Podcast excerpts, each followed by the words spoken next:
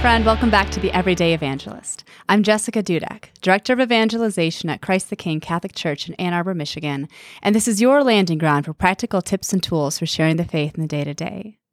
Today, we're kicking off a series about finding faith in the midst of navigating sexual brokenness. And I want to give us a framework for entering into this that might be a little counterintuitive than how we've culturally talked about brokenness in the past. And what I mean by that is that before we launch into this series, I want us to stop and connect with our own places of woundedness and where we ourselves have experienced brokenness in our sexuality. Because I think that it isn't necessarily a lack of understanding that keeps us from being healing evangelists in this arena, but maybe actually a fear of understanding. Because when we stop and look at our own wounds, our own needs, and even understand how we ourselves could commit grave sin, we break down the us versus them mentality that so often exists. And we understand that there, but by the grace of God, go I. So, to give you an understanding of where we're going in this series, I've had the great pleasure of connecting with Desert Stream Ministries as well as my own colleague, Amy Godfrey. And we're going to talk about some heavy hitting subject matter like finding hope in Jesus Christ while navigating experience or experiencing same sex attraction.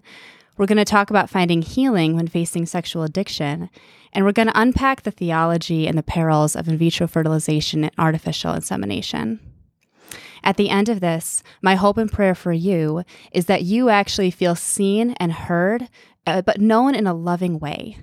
My hope is not necessarily to expose evil and put a spotlight on it, but rather for us to have a compassionate gaze towards our brothers and sisters and for ourselves to come one step closer to Jesus Christ and experiencing one level deeper of healing. The truth is is that none of us are untouched by the brush of sexual brokenness. And this is because we are inherently gendered beings and we can't escape our sexuality. And at the end of the day, the devil is the one who hates sex. He's the one who hates gender. He's the one who hates relationships and who wants to drive us apart.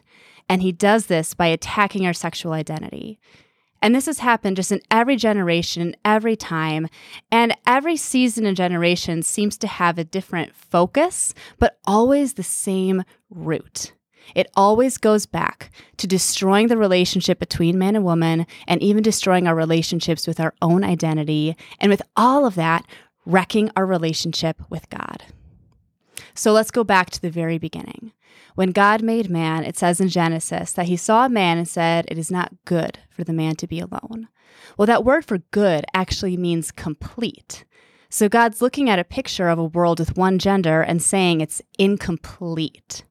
And then when he says, I'll make him a suitable helper, that term for suitable helper, the root of that word actually means God's gift of himself. Then when he makes Eve from Adam's rib, that was written so that those hearing and reading that story would see that as a symbol of equality. And then even Adam saying, This at last is bone of my bone and flesh of my flesh, is a statement of full unity between the two genders and full equality. So, really, looking at that scripture, what we see is God saying that the world is incomplete without both man and woman, and that God gives of himself, and that he makes us to be equal and in right, holy relationship with one another.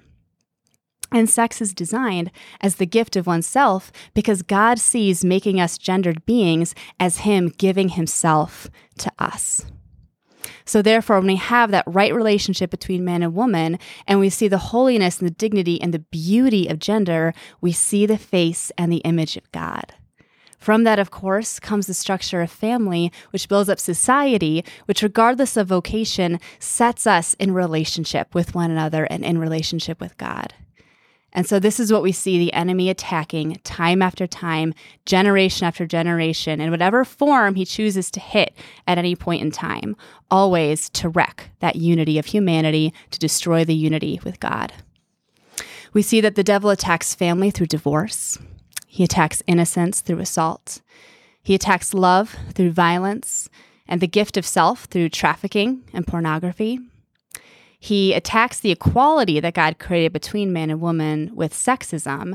And right now, we see this odd thing of actually a cultural swing that really falls on itself, where simultaneously the devil is trying to erase gender identity, but yet say that you can identify as a gender that you're not born with.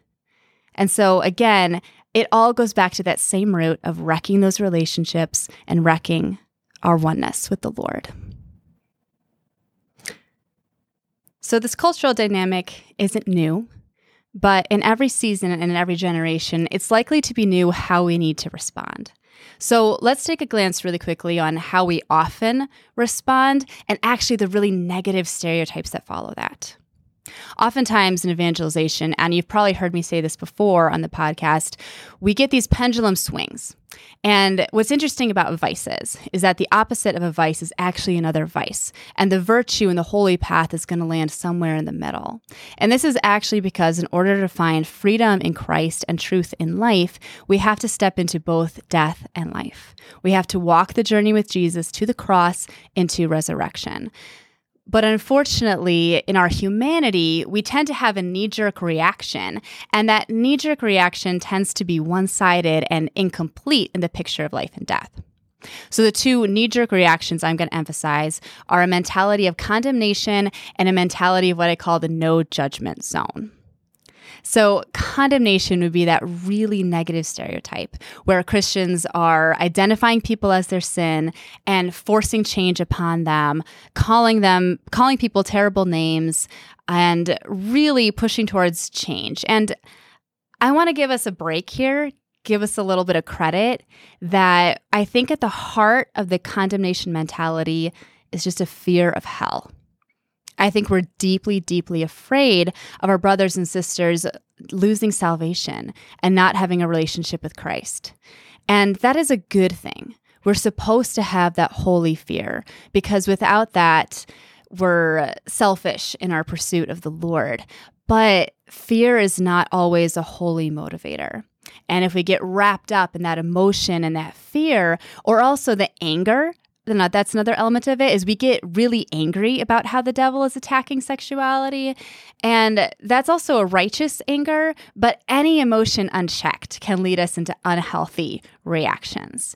And so a tone of condemnation what it really does is it identifies the person as their sin and it also forces change without giving the person an encounter with Jesus and an experience of his love first Fear and anger uh, in and of themselves point to deeper problems, but they're not healthy motivators simply on their own.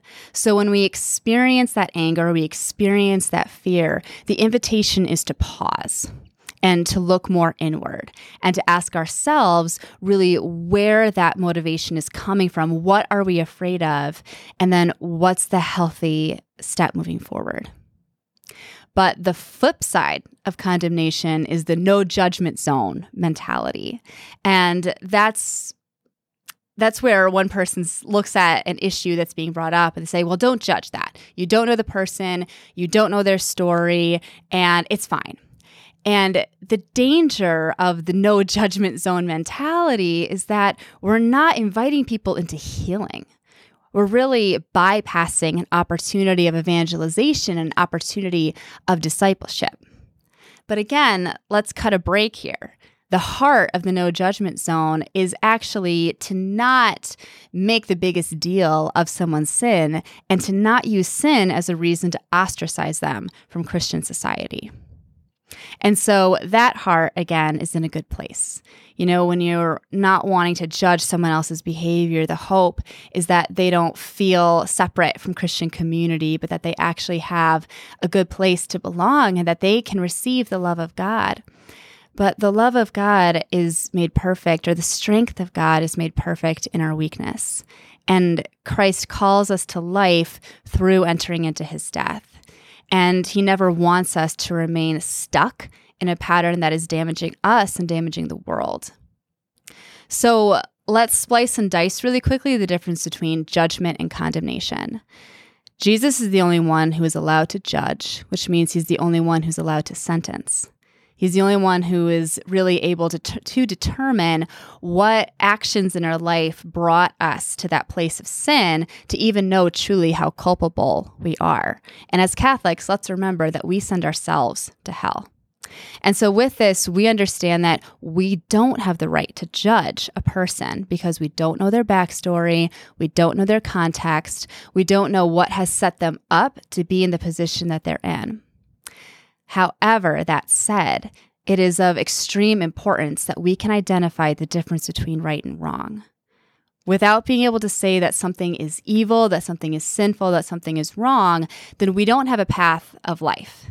I mean, imagine if we went to the doctor horribly sick and he said, Oh, I'm not going to judge your illness. Everyone gets sick sometimes. Everyone's got different varieties of illness and you're, you're fine. You're like, Well, actually, no, I'm not fine. I'm dying and I need something to heal me, something to bring me forward. And so, as Christians, we are called to be able to determine holiness, but that's not the same thing as condemning someone's future. So, the framework that I'm inviting us into instead is a deeply empathetic approach that actually puts ourselves in a place of need first. And this is because we know that in our Catholic faith, we can't give what we haven't received. So we know that we have to receive the love of the Lord before we can give it to someone else. But with that, we can't lead somebody where we ourselves have not gone. If we haven't been willing to go to the deep, dark places and the deep recesses of our soul and our brokenness and let Jesus shine his purifying light in there, we actually can't expect that of somebody else.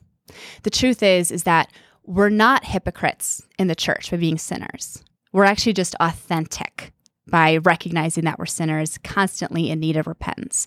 However, we do run the risk of stepping into a more hypocritical nature if we refuse to look at our patterns of sin, or if we refuse to step into a place of healing to deal with that at its root. Wondering, where does this idea come from? That we have to look at our own sinfulness first, to help someone else do that. Well, I didn't come up with it. Actually, Jesus was the one who inspired this. And I want to encourage us to look at the story of the woman caught in adultery. Now, what happens is the Pharisees are actively trying to trick Jesus. They're trying to trap him and they're trying to use the law against him. So they find a woman who's committing adultery and they drag her to Jesus publicly in front of people, tell her, tell Jesus her sin, and then ask if they should stone her. And Christ's response is he actually bends down and starts drawing in on the ground. And we don't know what he's drawing. He could be doodling for all we know. We actually we don't know. We just know that he stops. He looks away from her, he looks away from the crowd, and he humbles himself down into the dirt. And then after the situation has diffused a little bit, he stands up and he tells the crowd, which is now the Pharisees and a whole group of people listening in, and he says, Whoever is the first of you without sin, you can be the first to throw the stone.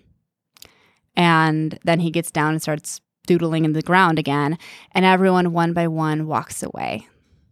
And at the end, he says to her, you know, he asks her where her accusers are, and she tells him that they've all left.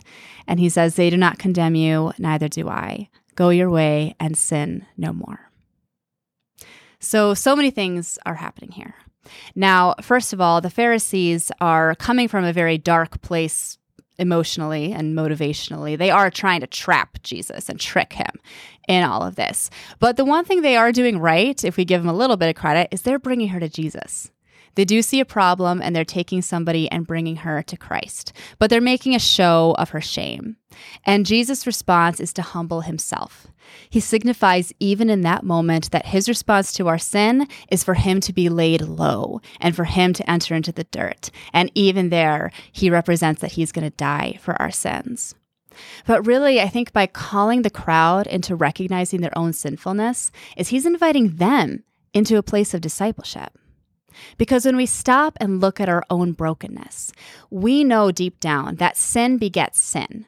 Patterns of sin form from something that first happened to us. And so if we stop and we look inward and we recognize this is where I'm broken and this is what got me there, then we start to see sin as a reflection of need and pain And when we do that, then we see a path of healing for the person. And if we can empathize by recognizing our own journey of healing, then we can take a guess or at least have a heart of compassion to step into what that person needs in order to be healed. He's inviting the crowds to look away from sinner or non sinner into being wounded healers, joining with one another on the journey and coming together into relationship with Christ. And what Christ does is he doesn't opt the no judgment zone mentality. He doesn't say to the crowd, Oh, because you're sinners, you don't have a right to call her out. That's actually not what he does, because he does call her into fullness of life and out of that place of sin. But first, he makes her one with the crowd. He unites the community. They can no longer identify her as someone extremely different from themselves. And everyone, the invitation for everyone in that place is to find freedom in Jesus. He removes condemnation from her. He heals her and forgives her in that moment and gives her a vision of a new life going forward. Now, I think it's so significant that Jesus gets down in the ground at that point because she's being publicly shamed. And so he actually makes himself lower than her. See, when Jesus sees our brokenness and when Jesus sees our shame and our pain, his response is actually to make himself lower than that. He went to the place of death so that we didn't have to. And he's experienced the gravity of all of our sin. I had this moment. This is a bit of a tangent. I was going to confession one day, and I was kind of nervous to go to confession. Confession is such a beautiful sacrament. I love that sacrament. The Lord always pours out his grace upon me, and I've experienced so much healing in that way. But I was having a day where I was a little afraid. And I sat there in line for the confessional talking to the Lord, and I said, Jesus, I don't really want to do this today. I'm embarrassed to walk in there and tell you what I've done. And I don't want to own it in myself. I don't want to name it to someone else. I, I don't want to tell you. And it's a silly prayer because God knows our hearts. He knows my whole story anyway. Nothing I'm going to say is going to shock Jesus. But I, I heard the voice of the Lord in that moment. And he said, He's like, Jessica, you don't have to be afraid. I already experienced it on the cross. Christ chose to enter into all of our sin. He bore the weight of all of humanity and all of our brokenness so that there's no shock factor with Jesus because he felt it. He felt it physically, he felt it emotionally, he felt it spiritually. And in the same way that Jesus was in dire need on the cross, when he sees our sin, he sees a person in need.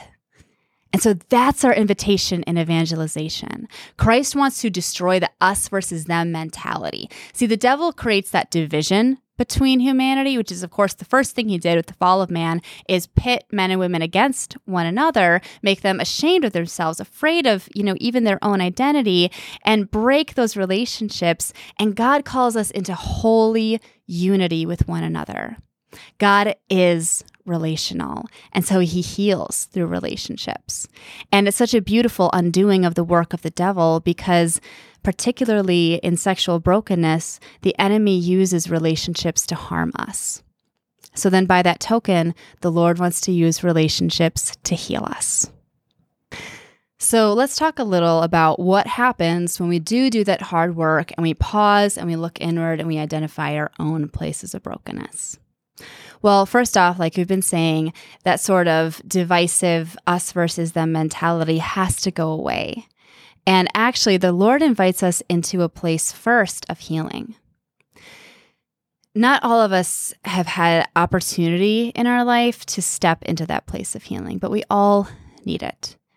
And we don't all need it because we've had dramatic jarring traumatic experiences. But like we said before, nobody goes unscathed in this conversation. The enemy finds ways to attack each and every person in regards to their sexuality. Even if you've never been traumatized or had any violations to your body or anything like that, the devil even gets sneaky and comes into scrupulosity, making us afraid of ourselves, afraid of our sexuality, and living in a constant fear that we're sinning. Even that qualifies as sexual brokenness.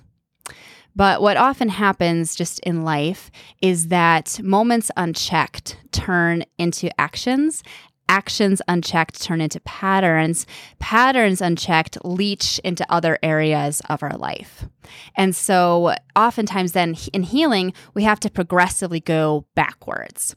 There's often one small moment, even in as early as childhood, where unholy seeds get planted. You know, the scripture talks about the Lord plants wheat and an enemy comes in and plants a weed, and the two grow up together. And it isn't until the wheat bears fruit that you can actually separate the weed from the wheat. So, oftentimes in the journey of our own sexual healing, it isn't until we see some fruit of the weed that we even know what we're dealing with. But the Lord's grace is abundant and has journeyed with us all through our life to get to that point where we actually know the sin we're facing. And so, what Jesus does is he invites us into a place of very intimate healing. He knows our journey, he knows where we've been sinned against, and he wants to bring us into a place of forgiving those that sinned against us, receiving Christ's forgiveness for our own sin, and stepping away from the pride that would keep us from forgiving ourselves. And then when we do this, we can take a gander at what someone else might need when they're facing extreme brokenness. Empathy doesn't project pain. Empathy just meets in that point of relationship. And empathy also knows its boundaries. Because when you can empathize a little bit with someone's experience, you also know where you can't understand and where you need to invite them to tell you more. So, let me give you an example just from my own life of what this has looked like. And I want to note too that this isn't always fun. You know, sexuality is such a hot topic, and it's even fun to be like, ooh, we're going to talk about sex. But actually doing that hard work of looking at your life and identifying pain can be grueling. And so, let me just say right now don't go at this alone.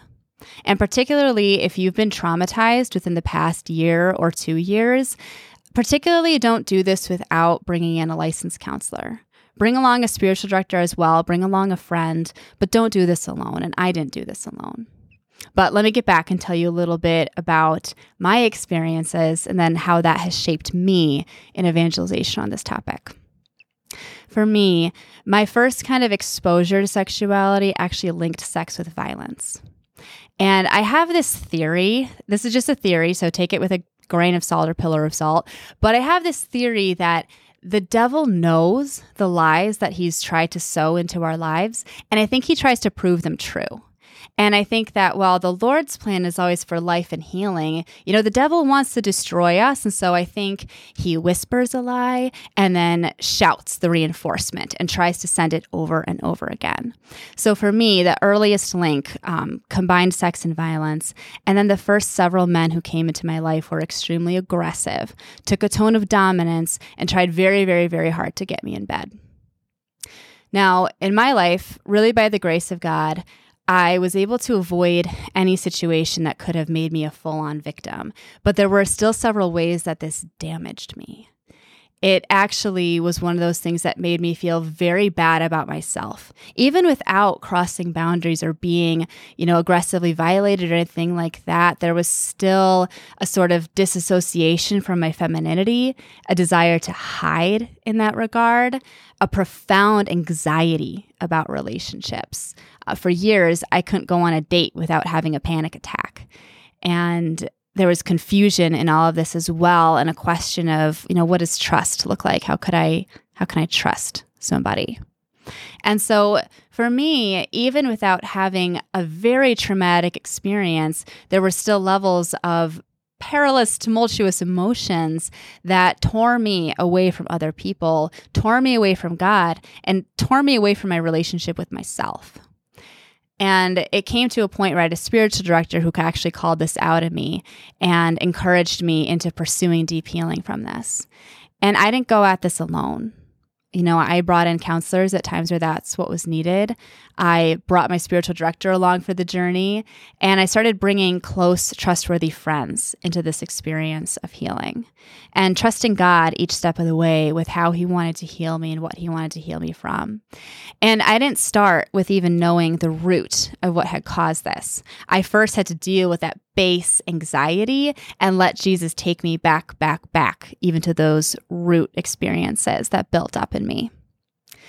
And I don't know if on this side of heaven, if we'll all see complete healing you know but i i do know that i'm i'm not the fearful person i was a decade ago. And i'm not the woman anymore who wants to hide and runs from relationships or you know runs from you know having a positive self-image anymore. There's tremendous healing that jesus has brought in my life. You know before this i couldn't pursue relationships. It's not the reality for me anymore. So now Uh, so many times in life, I've met so many people who've been violently assaulted and gone through things that are tremendously worse than I've been through. And again, empathy is not a projection. Empathy knows what it can relate to and what it can't relate to. And while I have not been horrifically violated the way that other people have been, I can understand that fear, that confusion, that desire to hide, inability to trust, as well as the pendulum swing when through trauma people actually rush to relationship because they can't face the darkness of it all. And so empathy lets me know that there's also hope for this person. Because if I can experience those emotions and I can be healed through Jesus Christ, I know that while they're experiencing that trauma, that they too can be healed through Jesus Christ. And even though I don't know everything of their story and everything they're ever going to need, I see the impact or even the choices they're making now, and I know it's coming from pain. And I know that at the heart of that is a need. And I can see that need and I can love that person. And friend, I am not saying I'm perfect in this. Please recognize that I'm not saying that because I've faced some of my stuff that I face every situation with dignity and grace. That's not true. I need the Holy Spirit to be continually purifying me and continually giving me his heart for the person. But I do know from my own experience that embracing empathy brings me to care for the person behind the sin. So, what do we do? And where do we go from here? Well, we know the evils that surround us outside. And the first step is to look inside, to look inward. So, let me reinforce don't go at this alone. Bring someone along in, maybe a close friend, a spouse, a spiritual director. But take some time and actually ask the Holy Spirit to guide your understanding to your own areas of brokenness and wounding. From there, allow yourself to go deeper.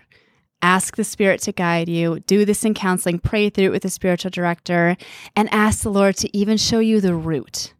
And I'm decently sure that that root is actually someone who first harmed you. And also, you know, that, that might have not even been a person. It might have not even been active or intentional. You could have been harmed by something that you saw in the media. You could have seen a clip of a movie, seen the cover of a magazine at the grocery store, or heard someone say something in passing. Even something that small could have planted a seed that could have damaged your understanding of your own sexuality or of others. A link could have been formed in even a very small moment that could be damaging you still today. But the beauty of uncovering those roots is you get to take away their power. And the beauty of forgiving the one who hurt you means you get to actively break off their impact on your life. So, first, look inward. First, go personal and ask the Lord to guide you into where you've been broken and where you've been hurt. The next thing to do as you enter into this healing, that healing is going to mean forgiveness. Um, that healing is going to mean recognizing where this has played out in your life today. And as you recognize where it's playing out in your life today, there may be other steps that you have to take. There may be adjustments that you need to make in your relationships with others. You may become aware of another sin pattern that has birthed out of that sexual brokenness and need to give some attention and healing care there. And so don't expect this to be an overnight experience, but also don't let it be a barrier to evangelization. You know, the scripture says, we mentioned earlier, that in our weakness, He is strong. God is strong. And so when we find those areas of need, the more we let Jesus into that, the more we're inviting Him to using us in the midst of that. So, as you step into your own healing journey, my next tip for you is to pay attention to what really bothers you in the culture. What really makes you angry? And where are you most concerned about the future based on what you see today? And I'm going to bet that whatever is bugging you the most is somehow tied to your story. So once you start doing that inner work, do the outer work. Say what really you know, freaks me out in our culture around sexuality today, and then see if there's a link. Because if there is, then that means that God's been discipling you to reach that need. So the invitation there is going to be twofold. First, go inward and pray. Seek the Lord on this. Pray with other people on this. And then start reaching out. And reaching out is going to look different for each of us. You may have someone in your life that you can begin to extend pastoral care to, um, or you may feel like you're kind of regimented just to social media. And I want to encourage you that as you reach out, reach out in love and empathy. And the Lord may invite you to start sharing some of your story first, which is usually very, very good in evangelization. Because when we do that, when we come forward vulnerably, we show the world that we're trustworthy. And authenticity is healing for those who are outside of the church because it lets them know that they're welcome in that place and that they belong. So, friends, just to recap today the devil is the one who hates sex. He's the one who hates relationships and wants to destroy it because in right relationships, in owning our gender, we see the face of God. And so, behind every evil work that's around us today is the enemy really, truly trying to destroy us. But the Lord's invitation is always to life. The Lord's invitation is to healing. And that healing begins with us. The call first is to look inward and identify our own places of need and let Jesus into that. Because then we can empathize, then we can care, then we can envision the path of healing for someone else and invite them onto that. We move away from condemnation, we move away from ignoring sin and into a place of holistic, holy care for another person. Jesus humbles himself down into the dirt when he meets the woman caught in adultery and then equalizes her with the crowd, invites her into his love, and he changes her life. So let's do the same. Let's humble ourselves before the Lord. Let him remove the us versus them mentality. Give someone that experience of God's grace and love. Receive Jesus' grace and love ourselves and lead into new birth, new life with the Lord. In all things, lean on the Lord and rely on the Holy Spirit. Amen.